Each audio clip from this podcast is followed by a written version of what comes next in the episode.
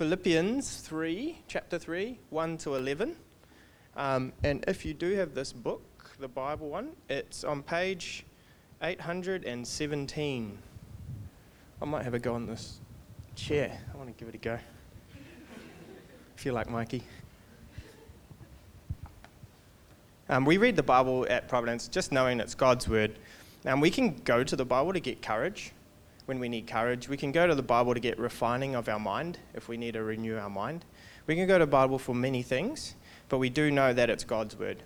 And so just join me, with me as we um, reread um, Philippians. Further, further, my brothers and sisters, rejoice in the Lord. It is no trouble for me to write the same things to you again. It is a safeguard for you. Watch out for, the do- for those dogs, those evil doers, those mutilators of the flesh. For it is we who are the circumcision, it is we who serve God by Spirit, who boast in Jesus Christ, and who put com- no confidence in the flesh, though I myself have reasons for such confidence. If someone else thinks they have reasons to put confidence in the flesh, flesh, I have more. Circumcised on the eighth day, of the people of Israel, of the tribe of Benjamin, a Hebrew of Hebrews, in regard to the law, a Pharisee, as for zeal, persecuting the church, as for righteousness, based on the law, faultless. But whatever were gains to me, I know I now consider loss for the sake of Christ. What is more, I consider everything a loss because of the surpassing worth of knowing Christ Jesus my Lord, for whose sake I have lost all things. I consider them garbage, that I may gain Christ and be found in him, not having a righteousness of my own that comes from the law, but that which is through faith in Christ the righteousness that comes from God on, a, on the basis of faith. I want to know Christ, yes, to know the power of the resurrection and the participation of his sufferings, because becoming like him in his death, and so somehow attaining to the resurrection from the dead. And that is the word of God. We're going to get into chapter 3 this week, uh, as Nick read for us. Uh, so let's pray and let's get into it.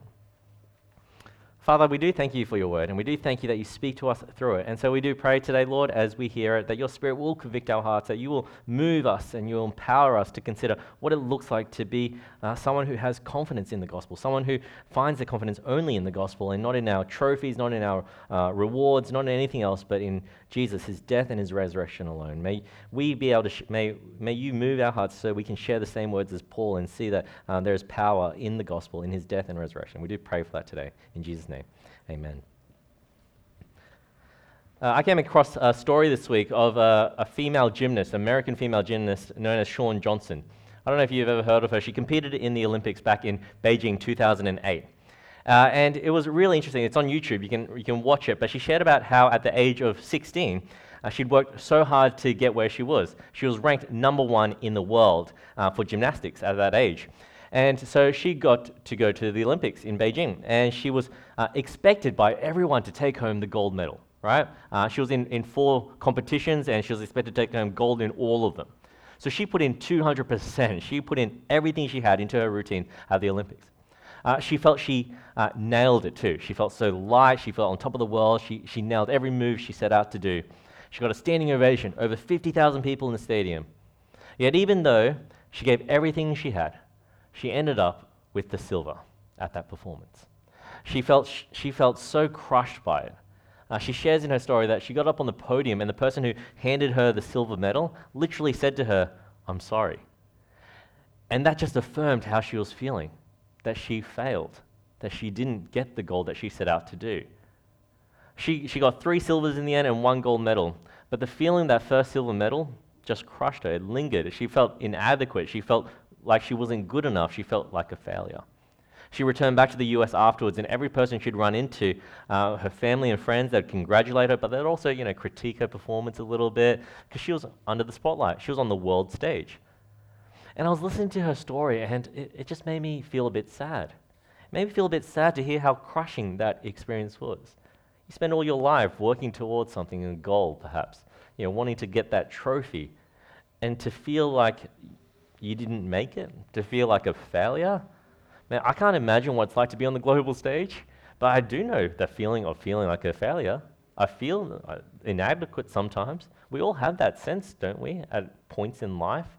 We know what you know, to that experience of striving to achieve, but feeling like enough is never actually enough.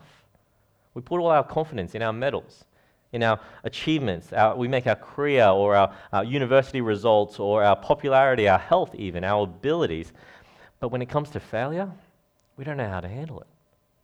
We feel the crushing weight of it, and it hurts, doesn't it? It makes me wonder what am I, or, or what are we here today? What are we putting our confidence in? The trophies in life? The achievements? The very things we treasure? The, the things we put our confidence in? Will they determine your greatness? Will they be able to save us from that crushing weight of inadequacy or when failure comes our way? Will our trophies save us?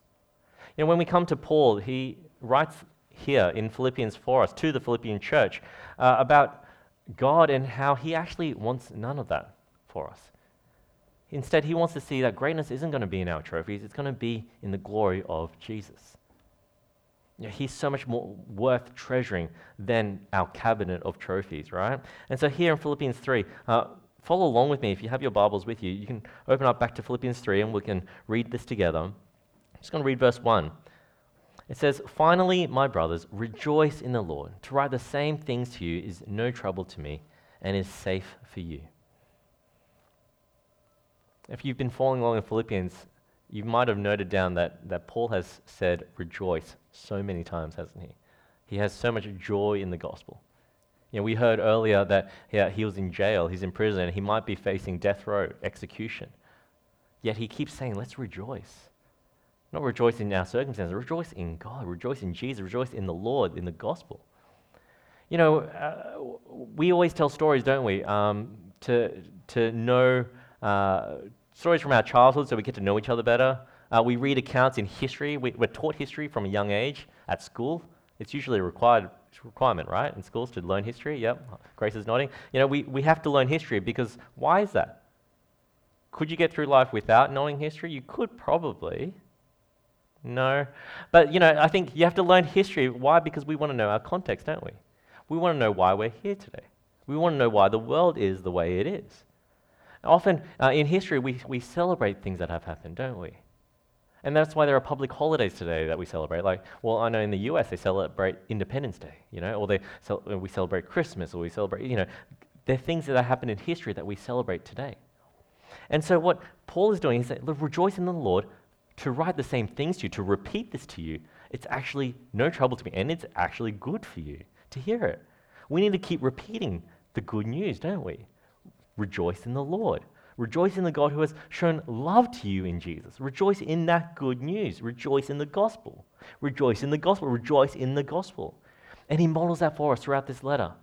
Uh, chapter 1, verse 18, he, he, rejoices in his sufferings. Chapter 2, verse 17, he rejoices again, regardless of his circumstances, he rejoices. Later on in chapter 4, he'll say it again let's rejoice. Even though there's disunity in the church, let's be unified and keep rejoicing in the Lord. He wants the church to really have that, that, that mindset, find joy in the Lord, regardless of our circumstances. He wants that ingrain, ingrain that into your heart. Keep finding uh, and standing firm in that joy. Don't forget this truth. Don't forget it at times when you feel like your life is straying away from Jesus. Don't forget it at times when you face obstacles in your life that stop you from loving Jesus. Don't forget at times when you face hardship and, and haters and persecution and tears. Don't forget at times when there are other good things that might take you away. Rejoice in the Lord. We need it to be repeated to us. I'll let you in a little bit into my marriage with Heidi. She always comes to me, she says, Why do you love me? And, and, and for me, I'm like, I married you, didn't I? Like, isn't that enough? Like, why do I need to keep telling you why I love you? You know, we're, we're married eight years now, and she keeps asking me this. And I'm like, why do you keep asking me this? And she, and she needs to keep hearing it, and I need to keep repeating it. And we need to keep doing that, don't we? As husbands and wives, as partners, as, as children to our parents, as parents to our children, we need to keep telling our children that we love them. Why? Because sometimes it's easy to forget. Sometimes it's easy to see our actions instead, and that, and that we forget that people actually love us. You know, many of us, sometimes we struggle with loneliness. We forget that there are people that love us because we often don't hear it. Can I encourage you guys to tell each other that you love, you love each other? Like, do that more because that's good news. And people need to hear that. But even more importantly, share with each other and encourage them to rejoice in the Lord. Remind each other about the beauty of the gospel that God loves them, that Jesus loves them, that Jesus laid aside his rights, as we heard in Ephesians, uh, Philippians chapter 2. He laid aside his right. He came to serve and die on a cross for our sins. That's worth rejoicing over. I was going to say Ephesians 2 that we heard earlier, for it is by grace we've been saved. You know, Jesus loves us enough to die for us, to die for our sin. Doesn't that change the way we see life? When we have that rock solid joy, that, that outlook on life, we begin seeing life completely different. It's a life worthy of the gospel. Paul needs to repeat this to safeguard them, to protect them from not messing up the gospel message. Because what do we read next? From verse 2. He says this Watch out for those dogs, those evildoers, those mutilators of the flesh. For it is we who are the circumcision, we who serve God by Spirit, who boast in Christ Jesus, who put no confidence in the flesh, though I myself have reasons for such confidence. He knows that it's so easy to mess up the gospel, the good news that we've heard. There are people out there who will mess it up. And so he's speaking about that here. In the Philippian church, let me give you some context. The Philippian church were made up of different people from different backgrounds. So there were some that were Jewish Christians. They became Christians as Jewish people. There were some who were Gentile Christians. They weren't Jewish before. They became Christians. They became uh, followers of Jesus. And so in this church, there were a mix, and the Jewish Christians would, in this circumstance at least, uh, they would believe that circumcision would still would help uh, with your salvation. It would be of much value. It was, it was, a ritual, right? You guys all know what circumcision. I don't need to explain what that is, right? But this is idea, the mutilator of the flesh. That's what they're talking about. That snip, snip. And so, you know, they're saying you can be Jewish first, you need to be Jewish first before you can be a Christian. That's what they're actually saying. Right? That foreskin essentially becomes that, your first trophy to God. Look at, my, look at my trophy, God. I've been circumcised. So he's talking about that Jewish ritual that's given to the Israelites. Uh, you can read about that back in Genesis 17. That's where the whole idea of circumcision comes into the Bible. But he says here, these dogs, he calls them dogs in a bad way, not in a good way. Hey, you know, what's up, dog? It's not that. It's a bad way, right? These dogs have made it a ceremonial law that they have to do to allow God to think you're accepted, to find acceptance in God, right? And I mean, they've twisted the whole message of what circumcision is. Originally, back in Genesis, that circumcision was a, was a gift. It was a gift from God uh, to make them his people. Israel became the people of God through that act, that ritual. In many ways, you know, I always like to compare you know, things like circumcision or baptism, even. It's that symbol of like a wedding ring. You, you, join into a covenant with God, and there's a, uh, there's a, a physical thing, like, like a wedding ring in a marriage, that symbolizes that covenant that you have. Right? God gave circumcision as a gift, a symbol to remember the goodness of who He is to His people. And so we've got to understand that. And it, evolved, right? And, and the Jewish people here say, no, you have to go through that now to be God's people. And, but they ignore the, the greater gift that we have in Jesus, the greater gift of Christ. Circumcision uh, was a ceremonial law that was done away with, with Christ who came into the world, Christ who died on the cross for us. You know, what the Jewish Christians here are doing then is that they're, they're actually, uh, well, he calls them dogs. They're probably dogging God, disrespecting him. Paul calls them that, right? For a guy who's, for the past two chapters, uh, has talked about love, has talked about humility. Paul actually gets pretty rude here, doesn't he? Well, not rude, but he gets worked up. He's on the attack. Says, These dogs, these mutilators of the flesh, they're dissing God. They thought this circumcision was what God wanted them to do, as if it was a good work, a trophy, that they could re- receive some blessing, as a righteousness from God, that would make them more holy than others. So they're telling other people to do it as well. There's this works, works-based righteousness going on here. If you do these good works, you'll be more right with God. But that's not true, is it? We think we can control the outcome of our standing before God by following all these rituals. Get circumcised. Receive some anointing. Say your Hail Mary three times, whatever religious ritual it might be. But what the Bible is saying is, you're missing the picture. If you think those good works will make you more superior or make you more saved, make you more holy before God, there is no Jesus plus circumcision for salvation. There is no badge of pride. There's no physical sign like that that will save you. That becomes a sign of destruction. It doesn't lead you to be in right standing with God. We can't have confidence, it says. We can't boast in the flesh, he says. If you, can think, if you think you can boast in, in your holiness, Paul says, Listen to my achievements. Let me boast to you for a second. And so that's what we have, right, in verse 4. If someone else thinks they have reasons, this is what he says, have reasons to put confidence in the flesh, I have more. Circumcised on the eighth day of the people of Israel, the tribe of Benjamin, a Hebrew of Hebrews, in regard to law, a Pharisee, as for zeal, persecuting the church, as for righteousness, based on the law, faultless.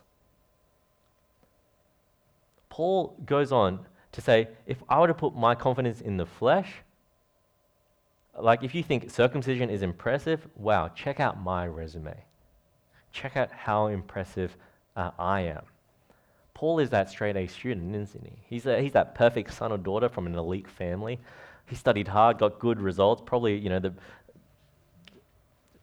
good obedient boy. He obeys all the laws. Knew his manners at the table, probably. You know, well versed in English literature, could, probably could speak range of languages, musically talented, that, all the stuff that you wish your child had, right? The type of son that my parents never got, essentially. And, and, and once he got that position, right, of, of being a, a lawyer, prosecutor, judge, you know, that Pharisee, he says, he did everything in his power to bring that law down on others. He expected everyone to have that standard as well. In a sense, this is Paul's glory list. You know, if you want glory, this is what you got to do to achieve that. You got to have that. You got to have all this list of, of good deeds and, and follow the law to a T. Be faultless in it. He, he, this is what he saw as greatness at one point in his life. He was a Hebrew of Hebrews as well. That's, that's talking, he's talking about great, great lineage, right? He was one of God's people. He was known to have pure blood, in a sense, of being one of Israel's people. And it's funny because, uh, you know, we don't even think about that anymore today. No one cares about if you're pure blood pedigree or something. I, you guys know Andy Lastrell here? Have you ever noticed his last name is Lastrell? It's because he's got French in him and he's apparently one eighth Chinese as well. I don't know if you believe that. I don't believe that. But I mean, Andy's a mixed bag of goodies, isn't he? But Paul here, nah, Paul would be shaking his head on that. Paul's purebred pedigree. As a badge of honor back then, right? To be a Hebrew of Hebrews in the line of Benjamin. Paul became a Christian, and instead, he shifts everything, doesn't he? At one point, this is what he treasured in, but now he's treasured his treasure, he's found worth in something even greater. What has he found his treasure in? It's in Christ. Once his confidence was in, his, in the flesh and what he could accomplish in being good. He once found his salvation being the best, obedient, law abiding guy he could be, but realized soon enough that wasn't salvation at all. I mean, if we approach this life with that, that moralism, that legalism, then we'll find sure enough that we're never going to actually ever be good enough. We're never going to be perfect. I mean, Paul, he was at top, he was top of the class. There's nothing at the top, though, worth boasting about, he says. You see, when he comes before Christ, he realizes everything he has is worthless. It's really, uh, it really echoes what Jesus says in one of the parables. Uh, if you know the one about the Pharisee and the tax collector, I'm going to read it to you. It's in Luke chapter 18, and it says this uh, To some who were confident of their own righteousness and looked down on everyone else, Jesus told this parable. He said, Two men went up to the temple to pray, a Pharisee and the other a tax collector. The Pharisee stood by himself and prayed, God, I thank you that I'm not like other people. I'm not like the robbers, the evildoers, the adulterers, or even like this tax collector here. I fast twice a week. I give a tenth of all I got. But the tax collector stood at a distance. He would not even look up to heaven, but he beat his breast and said, God, Have mercy on me, a sinner. Jesus says, I tell you that this man, rather than the other, went home justified before God, made right before God. For all those who exalt themselves will be humbled, and those who humble themselves will be exalted. Aren't we often like the religious man, though? Aren't we often the one who keeps a record of all the good things we've done? We come before God and we say, God, look at all the things I've done. I give a tenth of everything I have to church. I help that. Uh, I help the needy around the world. I help. I stand up for social justice. I give food to the homeless. Look at me. Look at how good I am. And, and we, we take that mental note and we bring it before God and we say, I deserve your salvation. We think all these good things just, just cancels all the other things in life that weren't so good. We tell ourselves that these good works outweigh the times we've rebelled or sinned against God or done wrong against others. And we get on that high horse of ours, don't we? We think all our trophies, our list of good works, in some way we can impress God with them, yet forget how depraved we truly are. We forget the, how the sin in the depths of our hearts uh, and, and how we often uh, put ourselves on the throne instead of God. Yeah, we want to be good people. And, and I'm glad that that's something you want to be. But who are we giving glory to? To ourselves? Will we glory in our own works? You know, in that story, that the parable that Jesus told, that Pharisee was at the peak of his game, the peak of glory according to the standards of the world. Paul was too, but they were proud. They stood before God and essentially were saying, God, I deserve to be loved. I deserve to be loved because I'm such a good person. I deserve the applause, a standing ovation of 50,000 in the stadium. The funny thing about Christianity is it's not about how good you and I are. It's actually about how weak and humble and unable we are, unable to save ourselves. That acknowledgement is really a worship of God, the one who can save us, to come before Him and lay all our works before Him and say, I surrender these before Jesus, to put our faith in Him, the one who died at the cross. There's a song we're going to sing later. It's called Rock of Ages. Have you guys, you guys know that old hymn? You know, it, it's called Rock of Ages, and there's a line in it, and it says, Nothing in my hand I bring, simply to your cross I cling. None of our good works can save us, only the cross can. And that's what we need to cling on to. We need Jesus. We need the cross of Christ that ultimately rescues us from our sinful hearts. And I get it. Sometimes we all do this, don't we? We approach God with that attitude. God, look at my resume. Look at my good works. All the trophies I have displayed. Look at how obedient I am. I was born in a Christian family. I went to a prestigious school. I got a high OP or distinctions throughout uni. My job is highly respectable. I help a lot of people. I give a generous portion of my income. Look at how good I am. And yeah, they're all fine things. If you've accomplished them, good for you, pat on the back. But if they're not done out of a heart of humility before God, if they, aren't, if they aren't seen in the light of the God who has given it to you, not seen through the lens of the gospel, which produces a heart of thankfulness, then your good, work, good works are for nothing. Yeah, let's keep reading. Chapter 3, verse 7 says, Whatever were gains to me, I now consider for loss for the sake of Christ. What is more, I consider everything a loss because of the surpassing worth of knowing Christ Jesus my Lord, for whose sake I have lost all things.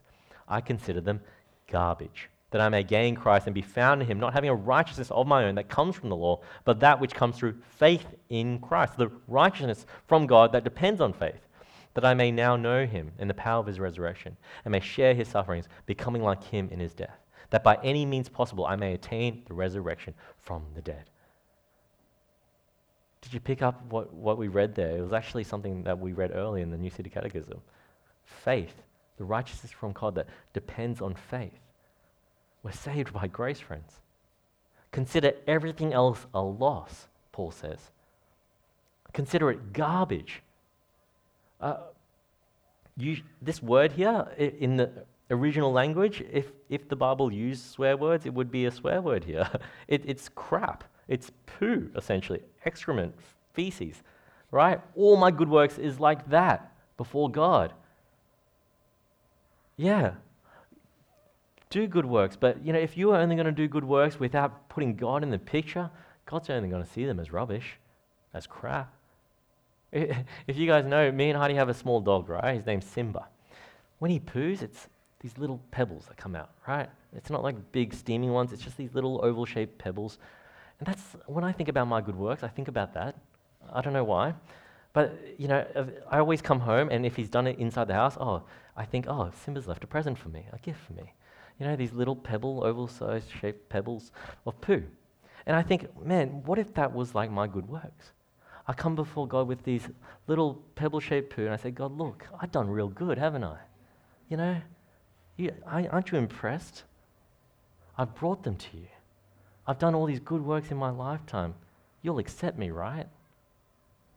And God looks at it and goes, pat on the back maybe, but it's garbage to him. It's crap. And, he's, and I imagine it to be how, how dare you? How dare you disrespect my son who died on the cross for your sin? I don't want your garbage. Leave all that baggage behind. Count it as loss compared to the all unsurpassing glory of knowing Jesus. What nerve to think that our good works can save us. To glory in our own trophies and not glory in the one who has died on a cross for you.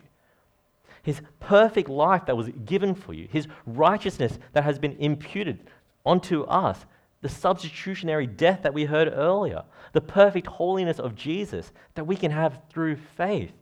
How dare we? How dare we bring our good works before God and say, This is more impressive? We can take our glory list, our good works, and what we need to do with that is we need to soak it in the blood of Jesus, friends.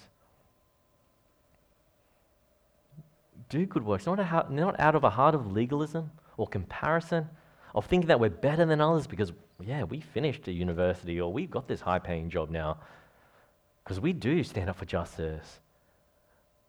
But let it be good works that come from a love for Jesus, not for your reputation, not so you can boast on your, your Instagram, not for your salvation.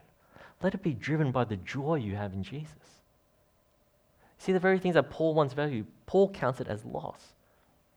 And I know some some of you guys are, are there any accountants here? We don't have many accountants here. But I did accounting. Well, I did law and I had to do an accounting subject and I nearly failed it. And it was really hard, but at least I know this that when a company makes a profit, usually you put that in the profit column, right? You don't put it in the loss column. And naturally, we would do that with our good works too. Yet, this is totally turned upside down. We don't, we record it as a loss. When we stand before God, no matter how, no matter how many good things you perform, without Jesus, count it as lost, friends. It's in the lost column. Let it go.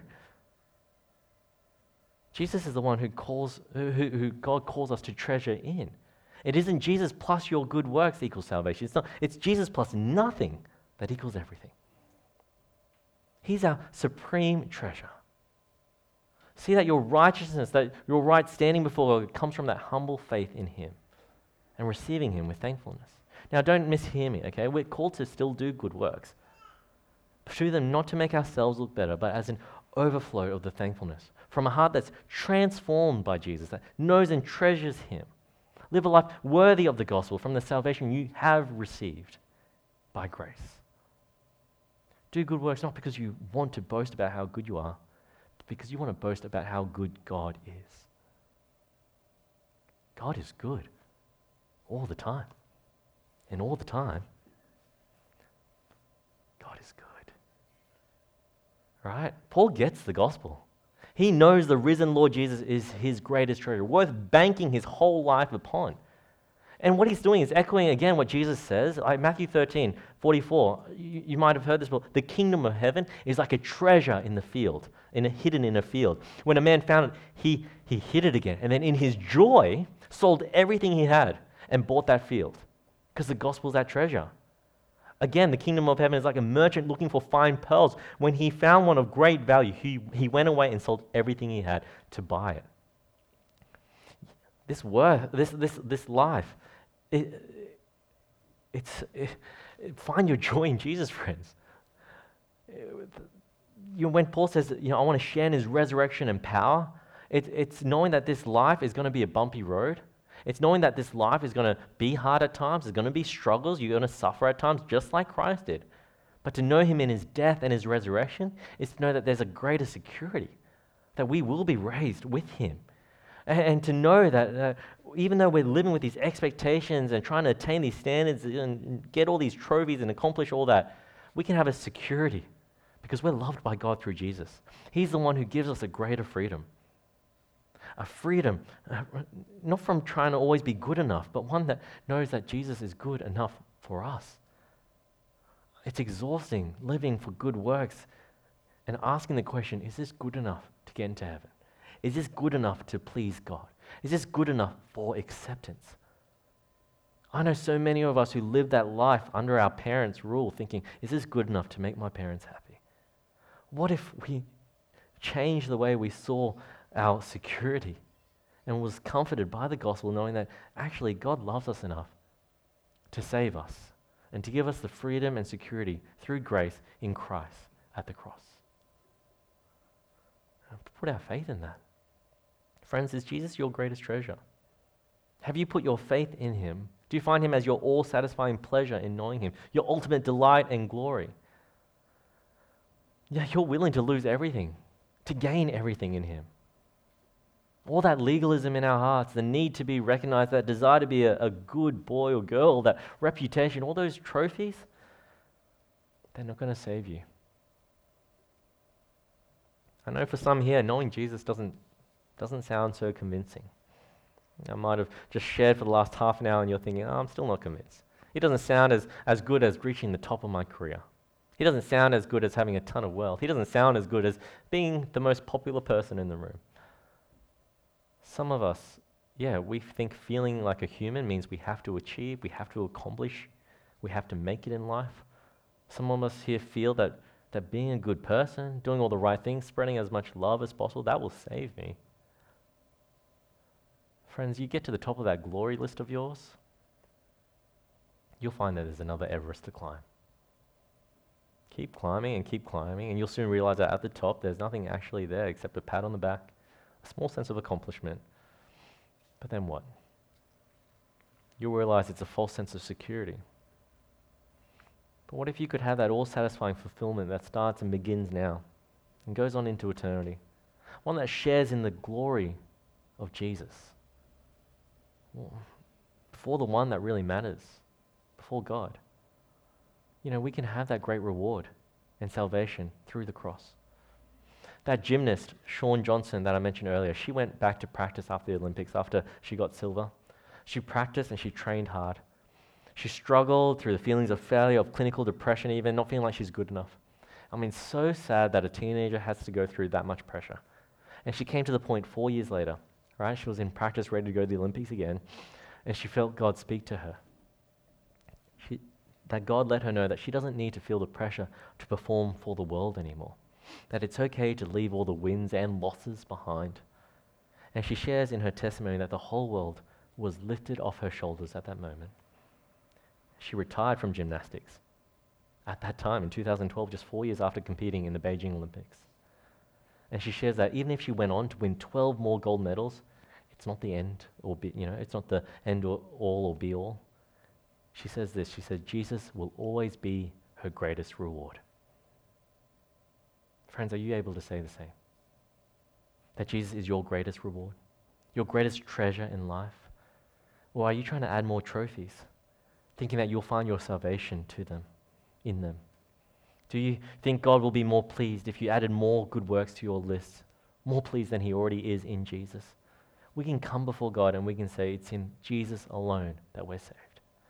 It's in Him that we have everything. It really is Jesus plus nothing equals everything. Let's pray. Father, we do thank you for Jesus. We do thank you that it is by grace that we're saved through faith that we can come to you and know that we're justified because Christ laid down his life for us, that he died as a substitution for us, that we received his righteousness and he took on our sin. And we pray, Lord, that that, uh, that message of the gospel, his death and his resurrection, will empower us to live a life for you. That it'll empower us and, and give us hope, courage, and hope, regardless of our circumstances that we face in life. It'll give us courage and hope uh, to live for you, to, to do good works out of a heart of joy. Help us, Lord, to do that. And may your Spirit be with us to continue to fight uh, against sin and to fight uh, for you and fight for your glory. In Jesus' name we pray. Amen.